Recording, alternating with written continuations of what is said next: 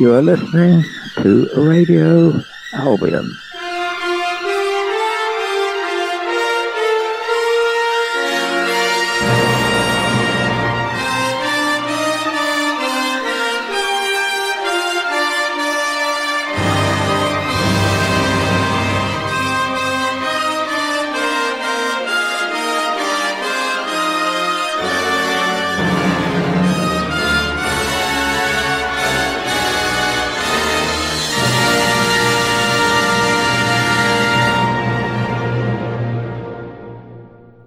Hello, everyone. This is Matthew Raphael Johnson, and you're listening to the Orthodox Nationalist here at the end of February, February 24th, 2024. Um, I have, just to get this out of the way, um, a few essays going up on my Patreon page, which I recommend you subscribe to. You can't read anything unless you uh, subscribe to it um, on the fraud of psychology, and of course the Stoic uh, stuff that we've dealt with already, and an analysis of the land versus the sea power, the, the Eurasianist distinction relative to Byzantium and Venice, which is a concept I've been playing with for a very long time. For all of you um, I appreciate your donations. They mean the world to me as we start the, the tax season. Keep in mind that direct donations do not have to be claimed by me, that is, which is a, a wonderful uh, side effect of this.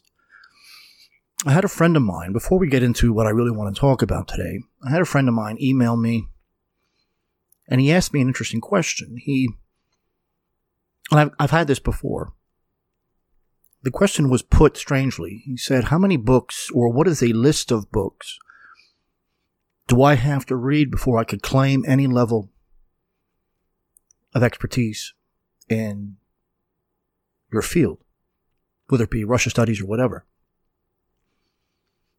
And yes, I get that from time to time. I think he's a supporter of mine. I don't know, but um, it's a very good and very legitimate question. Although the problem is, the question's premise is a problem. This isn't a list of books, because of course that implies that any book that I may recommend, very few of which would be in English, at least for the advanced student, um, that you are prepared to read it. That, you know, so many of these are very technical. They use a, a language and a form of argumentation that isn't normal, that you don't come across in the increasingly vulgarized uh, public world. Um, it's sort of like saying, I want to be a great cook. So give me a list of cookbooks that I have to read.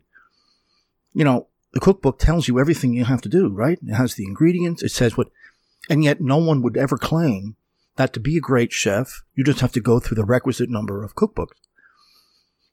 What's the difference? What is this gap between the cookbook and becoming a great chef. And why isn't it just memorizing everything that's in these books? Because they have instructions and everything else. Um, and the cookbook example is actually used by Michael Oakeshott, I think, in his Rationalism in Politics. I did my dissertation on. Um, another way to, to approach it is a, let's say, a criminal case, a famous criminal case, murder spree, whatever that you want to get into. Well, the first level is, is the bad one, and that's what the media are saying, what the documentaries are saying. Every once in a while, I get interested in one of these cases, like the Arias case in Arizona. And what the media says and what the documentaries say, on the one hand, bears no resemblance or a minimal resemblance actually what's out there. Now, if you want to go through all the court documents, you're going to be reading for a very, very long time. There are boxes and boxes and boxes of these, of varying levels of, of significance. But if you get deep into something, I'm a big fan of Juan Martinez, so I got kind of got into the Arias case a few years ago. The documents are extraordinary, just the sheer amount of information. But just like the book question or the cookbook question, it's not sufficient. Because even if you read every syllable, everything from the affidavit, probable cause, all the way to the conviction and appeals, well, that kind of implies that you know criminal procedure, both at the federal level and at the state level. That you know what all of these terms mean. Of course, it's going to be saturated, especially when the lawyers uh, put it together, with the nature of legal argumentation, uh, legal language, and procedure. What evidence can be suppressed? What is permitted? What's the criteria? The endlessly complex uh, hearsay rules and then, of course, at the local. So even if you read everything, and if you go through all the cookbooks, in no way are you a chef. In fact, you can't claim to be a chef at all. Early on, you know, everyone um, has to have a, a master. There's always a particular individual, maybe a few, that guides you. People who have already uh, gone very far in mastering this. Everyone needs a Yoda um, that can bring you. You know, mine was uh, one of my, my earliest ones was a great Don Paul Rosenberg, uh, German background, converted to the Russian Orthodox Church many, many years ago. I think he's still on the parish council at Our Lady of the Sign in, in Manhattan. He was one of the first and put me on this path. And there have been a few others since then. He's also the, uh, used to be the vice chair of the Russian Imperial Union Order. Um, and he was the first to put me on this path. It's a way to guide you, just like any any teacher would, although in this case a very specialized one. Not to mention the teachers who do more uh, broad methodological issues, you know, the writing of history, the writing of comparative politics, and everything that that entails. So it's it's not merely a set of books. Of course, hermeneutics is extremely important it would be silly to say to say otherwise. Um, now, I had the benefit of going through graduate school in the state Midwestern State University system. It's another way of saying that I mastered, and I had no choice but to master, their our enemies' approaches, their books, their studies. I know them as well as they do. They don't know our stuff at all. They simply have no access to a lot of our, a lot of our information. Very dishonestly, they, they kind of, this bemused mastery, the wave of the hand, I don't have to worry about that stuff, which is very convenient, uh, for them. Unfortunately, and I hate saying this to anybody, um, the language is important. When I first started, there was no real Google Translate. And when it first came out, it was awful. You know, if it wasn't in Latin letters, it was worthless. And it took a very long, now it's pretty good, actually. But for a long time, it, it either didn't exist or, or might as well have not existed. And you're talking about a massive, massive period of time, a decade and a half maybe, where you can go through not just the, the works and the theories and the understandings of a specific field, but everything around it you can't talk about old Russia without talking about the theology. That's like talking about Tibetan history without mentioning Buddhism. It, it that couldn't possibly make any sense. They do it all the time, of course, in the Anglo American world. But they wouldn't dare do that when it comes to, say, Tibet or, or something like that. You really can't understand the system, at least up until the modern era, without understanding the theology, because everything they uttered was saturated with it and that language. That's not a matter of, of opinion. And your typical Anglo American scholar really is, is bereft of that knowledge. They're secular, they're often urban or suburban, and they, they're simply too alienated for that. If you want to talk about the Slavophiles, well, you better know not just Plato and Aristotle, but you have to know at least the beginnings of German idealism. Because all of this is, is taken for granted. It's like studying the words of Christ without knowing the Old Testament. Christ, of course, as a man, assumed that his readers understood the law and the prophets, at least to, you know, on some basic level, because he cited them in almost everything he said. uh, political theory. Now, of course, you know, we're all going to approach this differently. Some will be more interested in economics, some with foreign policy, dip, uh, diplomacy. I, I, get that. But the basics don't go away, and they're, they're not a matter of opinion or preference. Even the theory of monarchy in the Middle Ages, whether it be the classical world in, in Rome, medieval West, medieval Byzantium, the beginnings of um, the Muscovite state through Bulgaria. There's a lot of material, and unfortunately, very little of it's in English. And um, for some of this very old stuff, even a good Google Translate is not going to help you. This, is, this is a completely different orthography and a completely different uh, uh, vocabulary. One of the more important things approaching mastery of this is that you can't import Western terms and you can't import Western thinking. Now, this is really, this is a tough one. This may be the toughest one of all because it's almost impossible to communicate in English and not make reference to that stuff. This is one of the reasons I make such a big deal about the Slavophiles, about nominalism. That's the, the beginning of fighting your way out of this, you know, Newtonian universe that we're all uh, forced to to live in. Um, a long time ago, I did something on logical fallacies, which, especially the informal ones, are um, are very difficult to avoid. And how few people. Now, I have an essay. I don't know if I ever am going to publish it, making fun of one of these very amateurish, you know, patriot books, and it's really bad. And, but I used it to give some great detail, some painstaking detail as to what the problem is here. I don't know if you've ever heard of the French spree killer. Speaking of killers, uh, Jean Claude Romand. He murdered a few people in, I think it was 93. And most of his adult life, he claimed to be a doctor.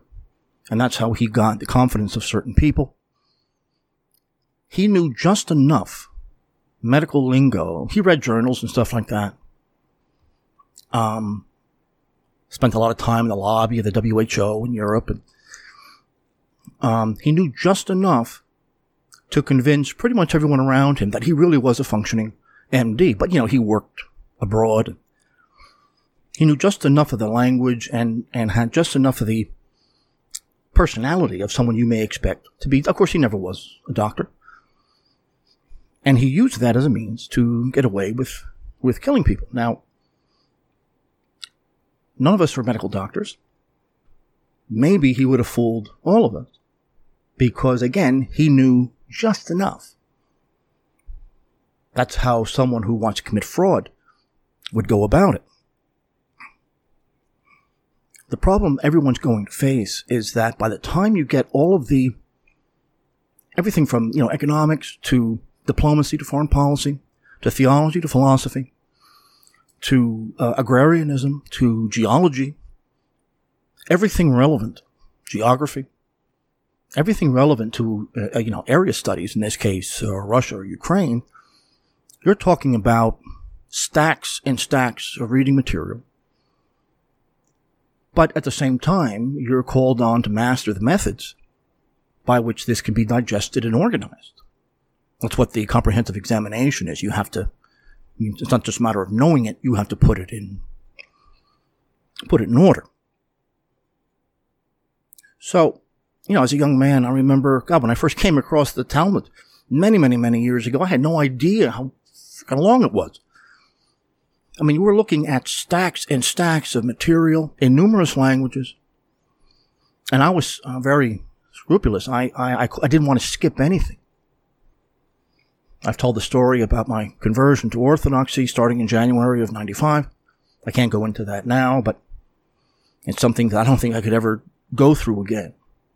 The endless and relentless self-questioning while going through a ridiculous level, the sheer volume of work, the church fathers, the councils, and everything else, hundreds of volumes and thank God I knew my Plato and Aristotle and, and Plotinus, or else I couldn't understand a lot of it, especially the, the more philosophical minded uh, fathers like Maximus and, and uh, uh, Justin Martyr.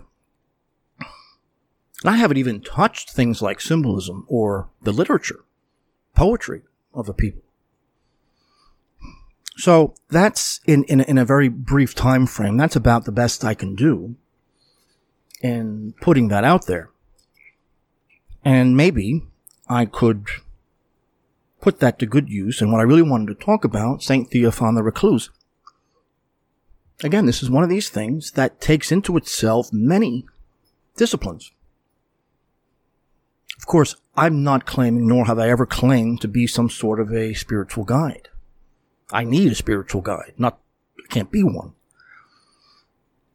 I approach this stuff. I deal with a lot of church fathers, um, contemporary and, and medieval, but I do it as a philosopher and historian, not as someone who claims knowledge of theology, theology in, in the ascetic sense. But St. Theophan, recently canonized, late 20th century, is very close to a contemporary. He died in 18, uh, he died the very, uh, 1894, the very end of the 19th century. So he was alive during some extremely tumultuous years. Little did he know what was coming after his, after his death. God was very merciful to him. But he was around for almost the entirety of the 19th century. He's known mostly for his works on spirituality, the ascetic life, and upon what you know the, the issues on which it's based. But he also had a, a, a more directly philosophical theory. Remember, this man traveled Europe. He had an audience with the Pope.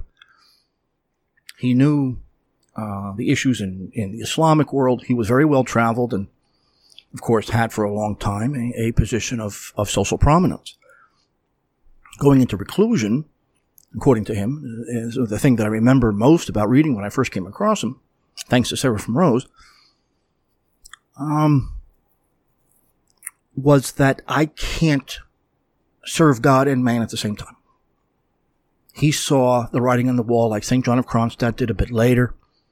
He saw the vulgarization that was being imported from the West, and he had a tough time um, dealing with it as a bishop.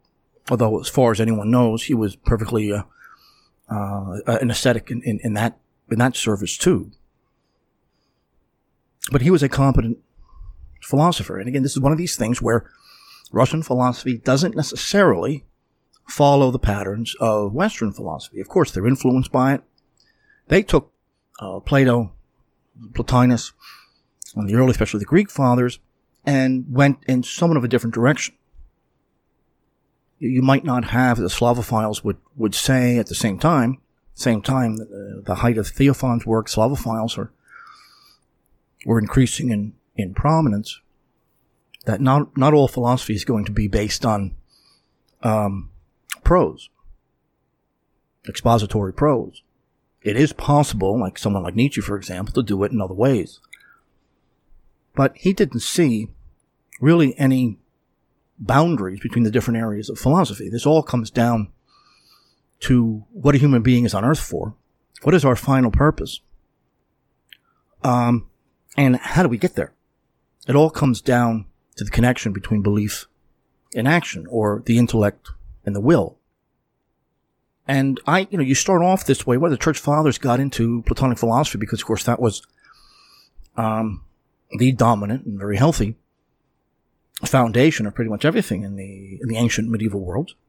We talked about Stoicism a few weeks ago, and how you know it was also somewhat of a systematic approach to the world, not entirely.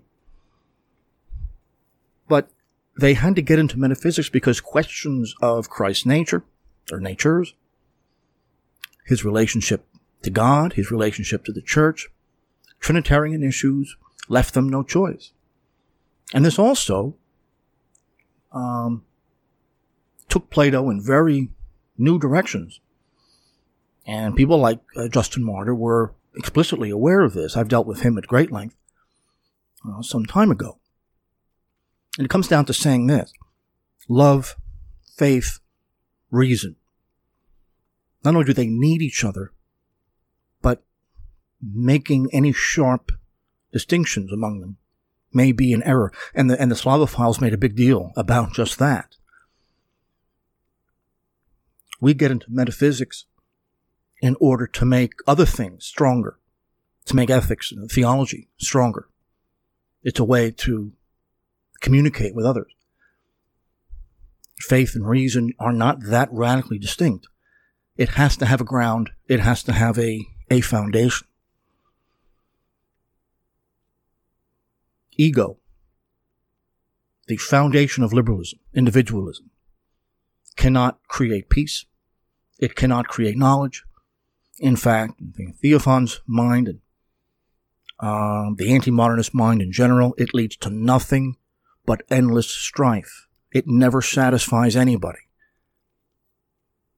Since liberalism rejects human nature, the very existence of a human nature, there is no concept of, of enough. How much of something do you need? Well, without any human nature, there are no boundaries. So that becomes arbitrary. Egocentrism is the great evil based on pride, or at least rationalized by pride. So the nature of salvation, and he's he's brilliant in these in these pithy phrases, because so much is packed into a few words. It's the union of the soul and the spirit. Soul and spirit are two different things. The soul can face downward to the earth, and hence ultimately the ego and utility, or it can look upwards, so to speak, seeking the spiritual life. Looking down, you find out that created things don't satisfy anyone. If you believe it enough, it still doesn't work. You end up having to rationalize everything, engage in special pleading, especially when you don't know what to replace it with. We're all raised pagans. Most of us, even if we had a religious household, and I, I for the most part, did not, many of us were raised in modern America, modern Britain, modern Western Europe, or worse, and we're raised with a certain set of uh, values, not virtues, values. And rarely are any of them good. Now, the soul and the spirit, this, this is something that got Macrakis and people like that into some trouble. We have to be very careful. There is a clear distinction that the soul is something created. The spirit is not. God talks about having eternal life. He's talking about an immortality that's made possible by grace, that is to say, the Holy Spirit, the presence of the divine on earth, sanctifying the creation through Logos. Ego, self, the nominal, you know, the individual, the created thing, it never works. It never leads to satisfaction, partially because it's based on unreality. I've said this many times before, and so many of the ascetic fathers spoke of this, that a passion creates a false world. It creates a fantasy world. And as strange as it is, you have most people live in that make believe world thanks to major media and, and how many of us are, are raised. But for St. Theophan, doctrine itself, the nature not just of, of theology, but of, of philosophy, how we, how we ground proper doctrine, it's rational in the, in, in the capital R, in the sense of nous, connecting our reason to logos or reason, wisdom that's found in the order of the world, the world around us if we can identify. But this is ultimately what doctrine is. The Slavophiles, things, the- Theophan agree that the words that express doctrine are themselves uh, grace filled. They're they're energetic, but only to the extent that human beings can understand it. A word, we talked about the whole cookbook thing. Words only go so far words and the things that they signify are not identical. Now, Theophan did say that the intellect can understand the essence, the essence of something. what human nature is, what justice is. We can do that. It's not easy. It is really the result of the ascetic life. But it's only the will that deals with utility, uh, attraction, or repulsion. But the will either dominates the intellect or is dominated by it. Healthy people, uh, the will is dominated by the intellect, brought into order. A will not connected to the intellect is chaotic, really amounting to almost nothing. But Theophan goes even farther. He says, or further, passions are illnesses. This is what we mean when we're talking about mental illness. Passions, when they're out of control, create what we would today, you know, in a postmodern world, call a mental illness. They present the object of our desire or our fantasy in a completely false light. I've been through this before. When you want something, you picture yourself having it. And of course, what, what could you possibly, what, what reality could that possibly be? You're creating a completely false world.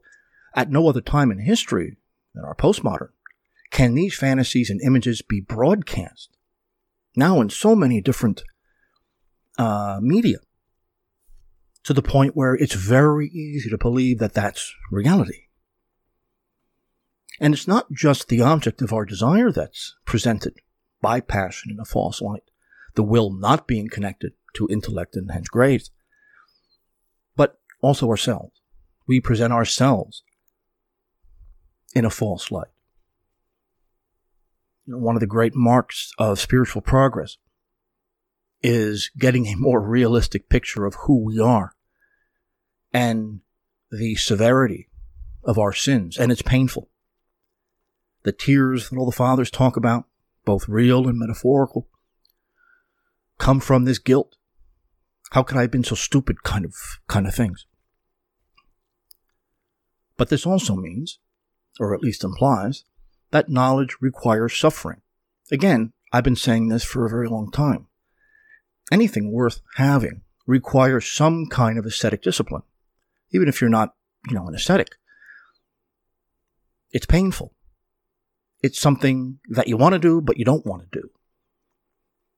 You know, the doctor I mentioned, or the fo- uh, fake doctor I mentioned, he loved the idea, being very egocentric and narcissistic. He he loved the idea of the prestige that being a doctor gave him. But just, God, all that work. Years and years and years. Anything could go wrong. No, I want the image without the substance. Now, he had another agenda behind it, but really, it's, it's an identical thing images can very easily, even by highly intelligent people, images can be taken for reality. Fantasy can be taken for ambition, drive, when in fact what you're driving at is completely distorted in your head. And as you get closer to your goal, you start realizing how radically the goal has, has changed. We come to understand something through breaking down these passions, the the emotion. You know, this is when I talk about the um, the fallacies, which are so easy to fall into.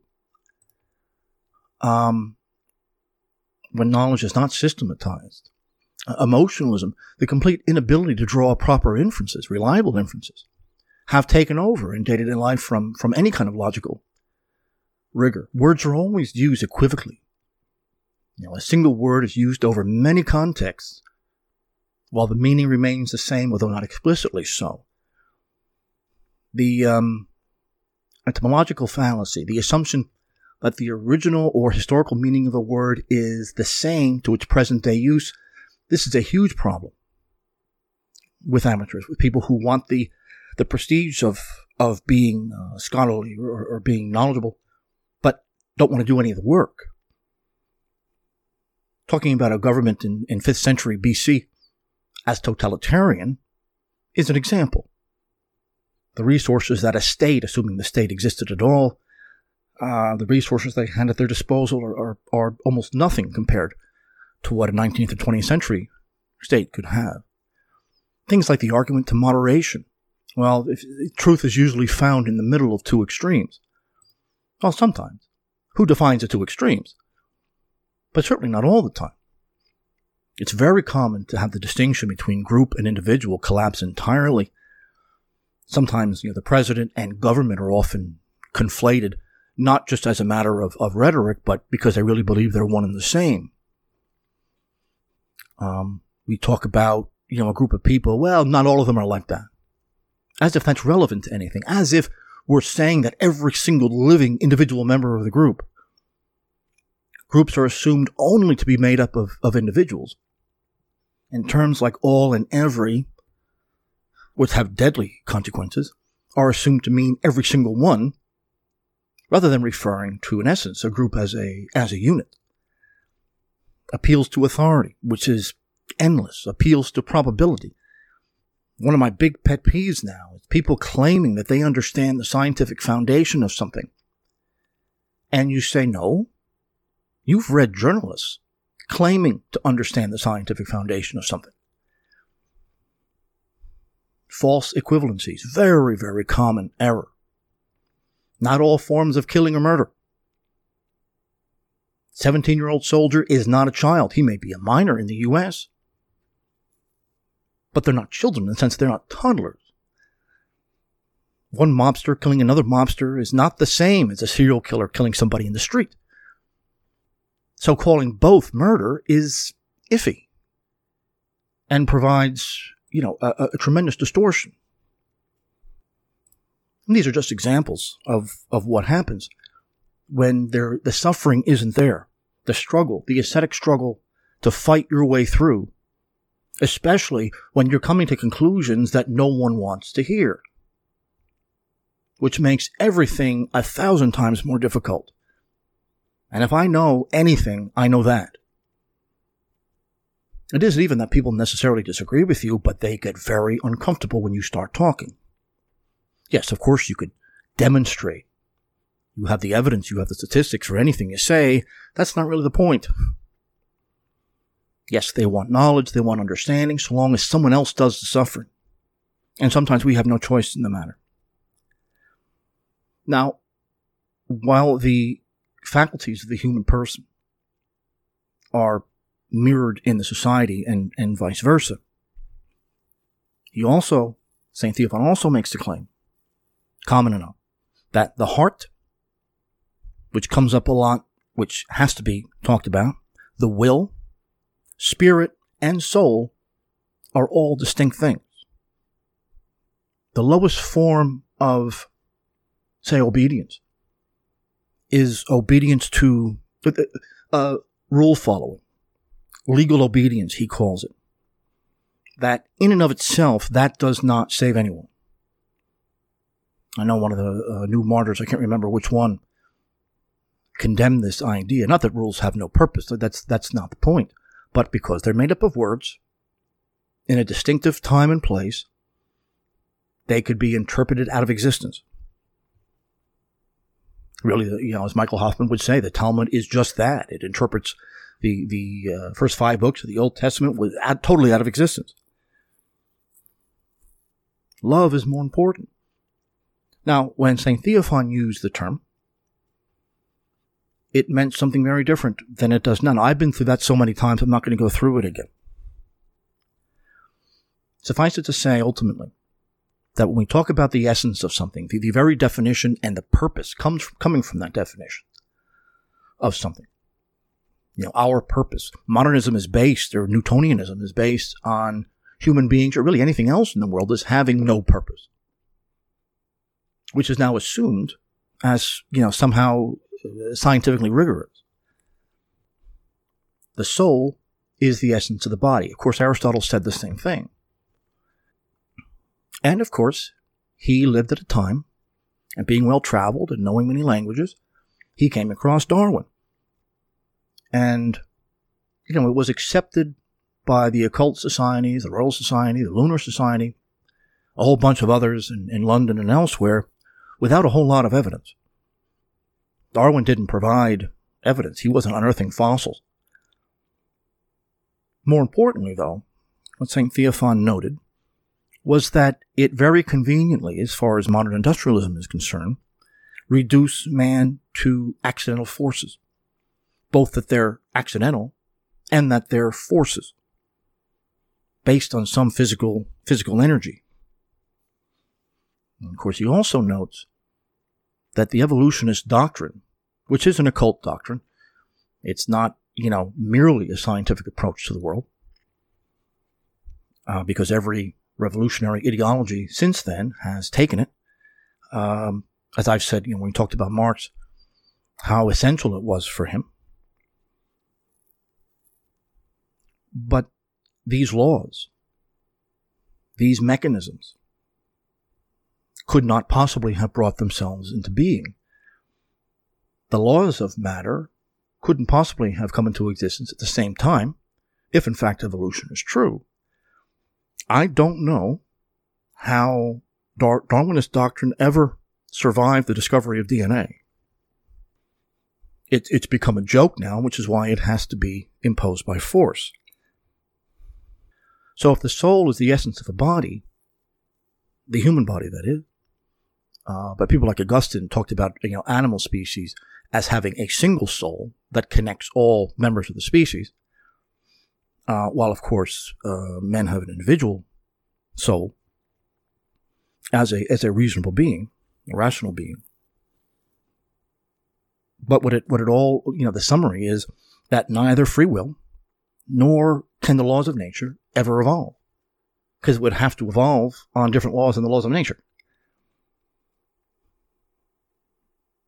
I always thought, I know this may be odd, but when you read even a little bit about DNA and RNA and the immense complexity connected to even the simplest of cells is so extraordinary that a God of immense power has to exist. Because I don't care how long man is around, we're not going to fully comprehend how DNA and RNA work in the context in which it works, especially historically. Freedom, though, and this is people like uh, Frank and many others, St. Theophan says it's freedom, that is free will, and hence virtue. That's the stumbling block to revolutionary ideology. Because overwhelmingly, revolutionary ideologies, being materialist, have to reject free will. They often don't scream that from the housetops. That's esoteric amongst themselves they simply redefine, we talked about this many times, they define free will as being cognizant of the fact that you're not free and you have full knowledge of that which is determining you. Somehow that's possible when in fact, not only you're not free, but there's no spirit. Hence everything is material in one form or another and therefore completely uh, controlled by chance and cause and effect. The soul, though, being the essence of the body, is not a simple substance. At least from the point of view of human beings, not God, of course, or the angels. We see it very differently because we're we have soul and body. You know, we have to learn things slowly but surely. Angels manifest the form, understand the form right away, the archetype right away. That's why Satan can't repent because there is no gradual understanding something being non physical, they grasp the archetype, the form, the logoi, uh, right away as a single unit. But from our point of view, it's different. So the soul appears to us, being very limited, as containing logic, thought, reason. And if you want to be Platonic about it, that also would include uh, our will and our emotions. Now, St. Theophan connects the will to the heart. And this is where things, and even in the, the ancients, the ascetic uh, theology gets complicated. Because the soul and the heart are not the same thing. Actually, I dealt with this at some length when we dealt with Skovoroda, one of my favorite uh, early, uh, not early, uh, modern philosophers you, uh, from Russia, Ukraine. But what is clear is that virtue and freedom imply each other. Reason and freedom imply each other, really for the same reason. something isn't virtuous if it's not a matter of, or vicious if it's not a matter of choice. If it's a matter of choice, the only thing that makes any sense there is that we can have a rational discussion with ourselves about which direction we go, which, which choice we make. St. Theophan says then that secular knowledge doesn't really change anything. And it's, that's the, the case because it doesn't change us. The fact that we could know many things and have none of it penetrate into how we live. We've all, we all know what that is. We all, we've all known things and yet refuse to act on it for one irrational reason or another. Again, this is part of the reason that a, a passion is a disease. It's a, it's a mental illness.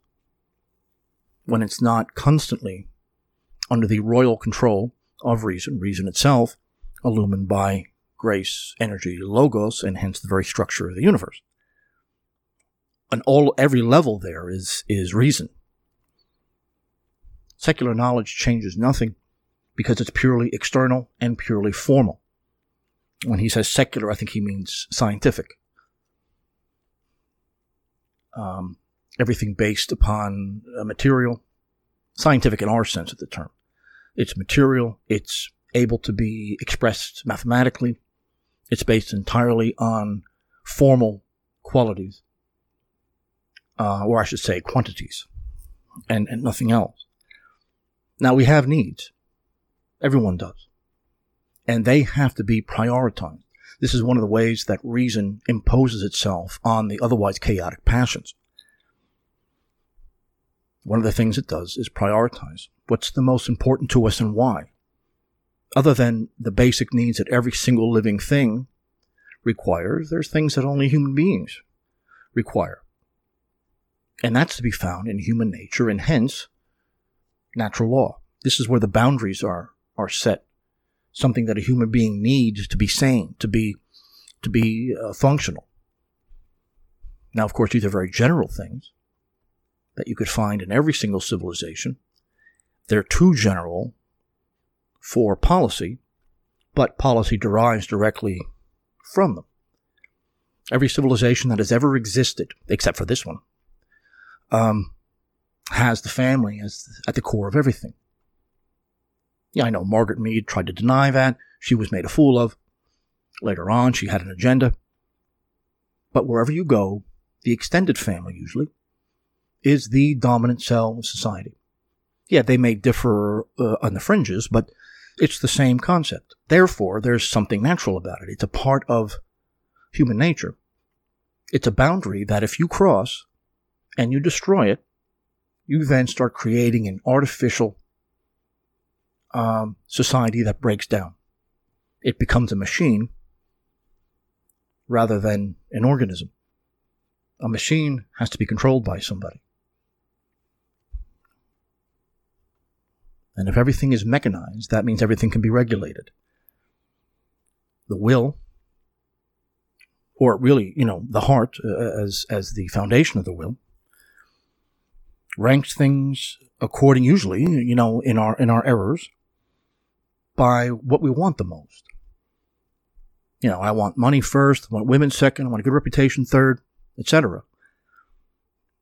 But that has nothing to do with the truth of the matter. That derives, as we said, from your fantasies, from what you think you want, because what you see in, on the screen somewhere.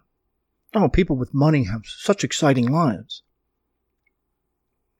And you have all these fantasies about being out on a yacht or some something like that. You know, having no clue of what it's like to live that way. And I think John Chrysostom said, they're not happy. I know it from experience. But a proper prioritization is based on truth. Truth based on logos and the revelation of logos. Everything is based on, everything is at least amenable to reason. Some things are above reason, that's true, but certainly nothing is beneath it. Now, when he talks about the heart, this is, um, it's a faculty distinct from the soul, although, you know, they're, they're not radically distinct from each other. But this is the seat of integrity, where all the functions of the soul, all the functions of the body are brought together in one unity. That's what he means by the heart, at least in my in my uh, many readings of him. Uh, not every church father, whatever era, will define it the same way. The the conclusion is the same, but that's how he's um, defining it here. From that, the will comes. That's where it derives. It's the meeting, put it, putting it differently, it's the meeting of essence and existence. Not just the fact that we, you know, we are integral through reason and rational. It isn't so much that you don't have emotions anymore, but these emotions are directed to their proper end. You know, scrupulosity can be put, for example, can be put to negative use. It can be put to positive use. It, bec- it could become an obsession and dominate all else. Reason provides the boundaries. Now, how often in the postmodern world do you hear that boundary breaking is somehow a good thing? But of course, in the transhumanist movement, in a so-called post-racial, that is to say, post-white uh, world, um, there ends up being absolutely nothing. Breaking boundaries is uh, precisely the artificial um, universe that every totalitarian requires. Again, if everything is reduced to mechanism, if everything is reduced to its component parts, that automatically means everything is reducible to, or everything is amenable to legal regulation. He defines, and in, in, this very same discussion, he gives a very general definition of what salvation is, the union of soul and spirit, all our faculties in integrity, but also illumined by grace, which is, you know, what that means. Damnation is a little different. It's not merely the reverse of salvation. Put simply, damnation is for those who are exposed to the truth, who are exposed to the proper end of reason, and yet, for some reason, still refuse it. And this should really be frightening. Orthodox people, whatever, this should be very frightening because even the knowledge of the truth and the belief and the efficacy of that knowledge doesn't necessarily mean that the heart is going to be illumined by it. You know, the famous line from Augustine in the Confessions, you know, I want chastity, but not necessarily now, or whatever the Latin translation is, not yet. And after a while, that can become a habit. So many of us, I'm certainly not innocent, none of us are. The mere knowledge and acceptance of something in and of itself doesn't mean anything if in fact it does not illuminate the heart, which is the broader unity of all of these faculties that, that St. Uh, Theophan has, has mentioned.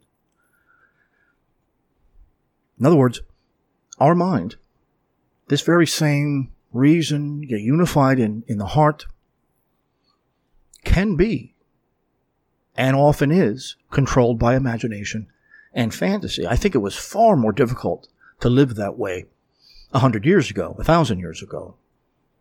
But when the regime is able to broadcast itself from every schoolroom, from every screen, from every note of its music, from every one liner of its comedians, every possible channel, it's very easy. You know, I've, how many times have I said that Americans, you know, right now, Americans are living in a period of imperial and economic collapse. And because of the fantasy world that's, that's created all around them, they don't know it. They're in a situation far worse than the Great Depression, economically and otherwise. But because it's never put that way, in fact, the media are banned from using the word depression as an economic circumstance. They even say stupid things like the Great Recession. They just can't bring themselves to say depression. Of course, in my thesis that they, they project that repressed understanding onto the rest of the world. Everyone else is collapsing. Russia and China, they, they won't last much longer. How could they? And that's a subconscious, uh, you know, these, the projection, all these neurotic defense mechanisms are subconscious. That if you were aware of it, you wouldn't do it. They're not aware that they're doing it, but they're absolutely convinced of it. Of course, it never happens, and somehow they continue to, to believe it. So in other words, it's not reason, it's not, it's not logic. There's something else. There's some passion or this mental illness that has constructed or helped uh, construct this fantasy world that's far more comfortable than the real one. And that's the path to damnation. This is why he says all of these faculties, all of these things are connected. That's why integrity, what we use the word integrity all the time. What does it mean? It's when all the functions and forces that we have internally, everything from our bodily needs to our logic, to our reason, to our emotions, to our priorities, not to mention our, our, our knowledge, our, and the uh, faith that's based on it, and the presence of grace in the church. All of that, that's a lot of stuff, has to be arranged in such a way where it all is focused towards one end. And that is not just the knowledge and belief, but how that then motivates the heart, this very integrity to action. That, of course, implies that you're already carrying it out. And because the heart more or less exists in the noumenal world, that can be perfect, even though our actions certainly aren't. Perfect in the sense that it's fully complete. It doesn't need anything else. That's what perfect means in this case. That's what Christ meant when he used the word perfect. It's a matter of, of integrity. But even that, unless the heart is involved, that motivates the will and p- puts all of this into action in the phenomenal world where of course we, you know, we could have the best intentions and everything can go haywire. That's not our fault necessarily. That's why intentions and our conscience is far more important than the results. So many unintended consequences. Um, and with an educated uh, set of actions, a well thought out set of actions, it really isn't your fault if things don't go well. You know, you could justify what you've done. So in the phenomenal world, the world of day to day the Dasein, as as um, Heidegger would say. We've talked about so many examples of this. Yeah, it's going to be imperfect. It's not going to be manifest the way you're going to get depressed. You're going to get upset, and especially if you're a white male, you live as a third class citizen, and it's going to get to you. And don't forget, God understands that. I think He knows what it's like uh, to be a, a second class citizen and ultimately be tortured to death for a long period of time. And so many of our forefathers have gone through the same thing. That's obviously, as any just judge or any good father would do, all of that is taken into consideration. But what St. Theophan is talking about are the formal qualities um, of our salvation or the opposite. Now, how we specifically manifest that in our particular station in life, or state in life, as the Catholics say, that's a different story. And that's where things get very complicated. But you set up these boundaries and the heart protects it all through grace in the proper sense of the term integrity. That in and of itself is a major victory in the year 2024, seemingly uh, impossible. Let me put it differently. There are three ingredients to salvation, especially in his later writings, St. Theophan says. Number one, the fear of God. Now that, that comes up a lot. It's kind of a fear doesn't mean you're terrified of somebody. It's one of these words that has changed over the, over the years. Uh, it's like the word terrible. No, it's awesome. It's to be in awe in front of the power and the goodness of God. Yeah, there may be a tinge of that fear, because you could, you can mess it up. You can find yourself in a, in a fantasy world of your own making. But that intense respect and awe has implications. If you truly are in awe of God's power and the complexity of the universe and everything else, it makes perfect sense to then organize your life towards recognizing, worshiping, and celebrating this. The second thing, related to the first, is to purify your conscience. Now, he's assuming we're not sociopaths. Right? They have no conscience. And that's an increasing phenomenon. But we often condemn ourselves, whether we want to or not, for things that we do. And as we grow in holiness, we start seeing this in greater and greater relief. And third, the what he calls the thirst, the driving desire for spiritual progress. This is a place where a passion, once it's controlled, can do much good for us. This passion to drive for increasing spiritual progress. And that drive, that enthusiasm is absolutely essential. Now, speaking of the phenomenal world, being a philosopher, I St. Theophan talks about Immanuel Kant. He comes up from time to time in this, in this program, and he believes that, well, he did some good. Kant, he, you know, he was living in the middle of the 19th century, remember? Kant was, you know, Kant and Hegel were absolutely dominant. The phenomenon in Hegel's critique of, of pure reason, what we perceive has no ground. It is created internally. I can't get into the Kantian stuff. I had to take two graduate level classes on them. I still go to that material. Um, phenomena are created by the manifold, which is this unknowable swirl of sensate information that gets categorized by the categories which are internal to us, including time and space. He criticizes Kant's ethics by saying, you know, Kant's argument, according to him, is that, well, we don't know God at all. We don't know of his, existence, although, although Kant did believe in God. He may be unknowable to us, but we need to act as if he is.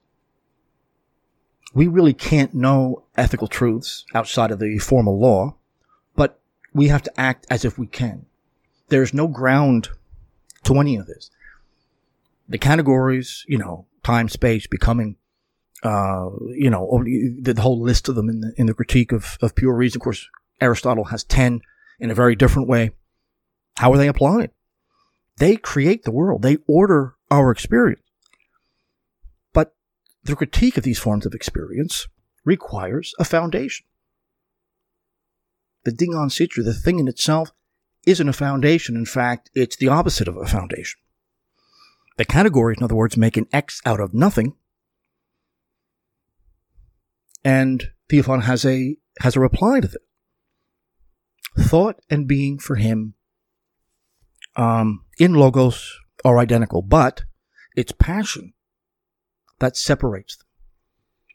The, the, the faculties that we talked about, all of these are a single entity, but it's passion. The, the blind force it uses rips them apart from one another. And what does he mean by force? Force is the same thing as a delusion. Now, I bring up Kant here because um, a lot of people don't realize St. Theophan was very interested in Immanuel Kant. And his uh, critique comes down to uh, worrying about the excessive subjectivism. Excessive, uh, sorry, yeah, the excess subjectivism that that Kant has. I wish I could get into it in more detail. I can't. Here, I've done it elsewhere. But um, the categories take the unknowable thing in itself and create and structure, order our world.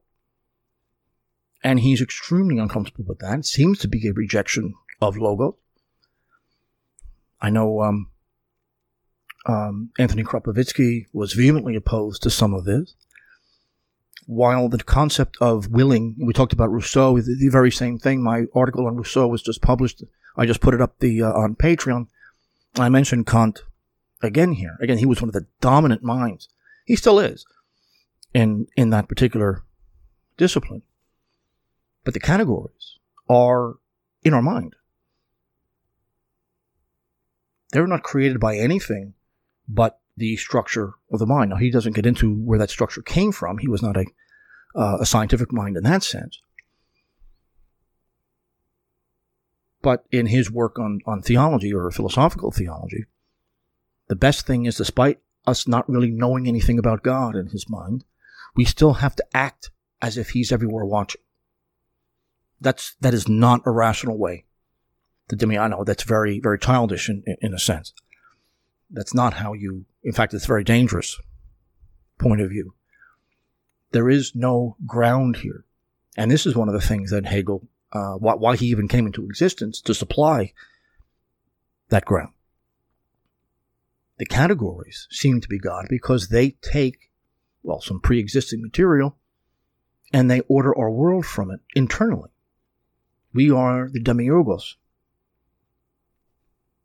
This is hardcore masonry. But like Hegel, St. Theophan will say that thought and being really, under the best of conditions, prior to the fall of man, were the same. And it's these passionate drives outside of the control of reason that splits them together. Again, blind force, another way of saying delusion.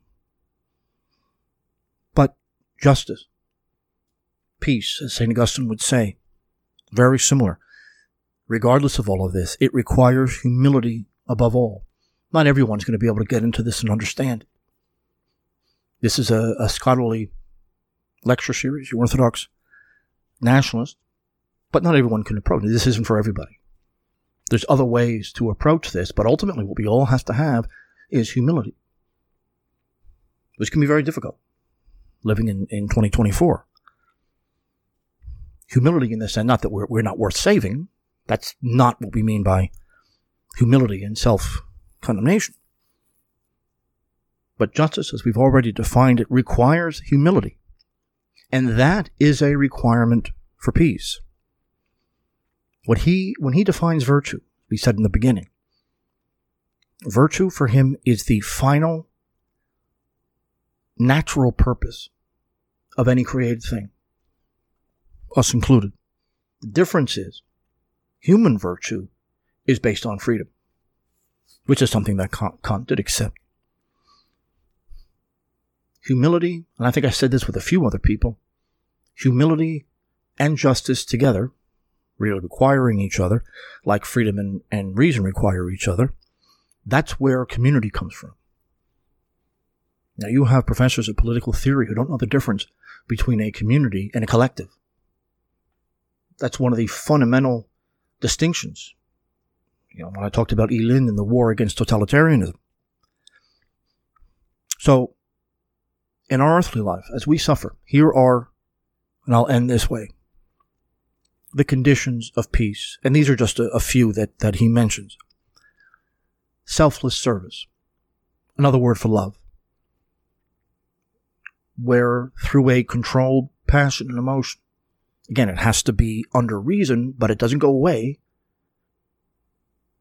He's talking about passions outside of rational control, but this is a passion within rational control, where our desire for justice and truth is greater than our desire for self preservation, selfless sacrifice the distinction, especially in an Orthodox country or in a community, between self and other is a myth. Now, I can't get into that. We have, I have mentioned that so many times with so many different people. Part of that humility, which is connected to selflessness, is to ignore the weaknesses in others, which is one of my big, big sins.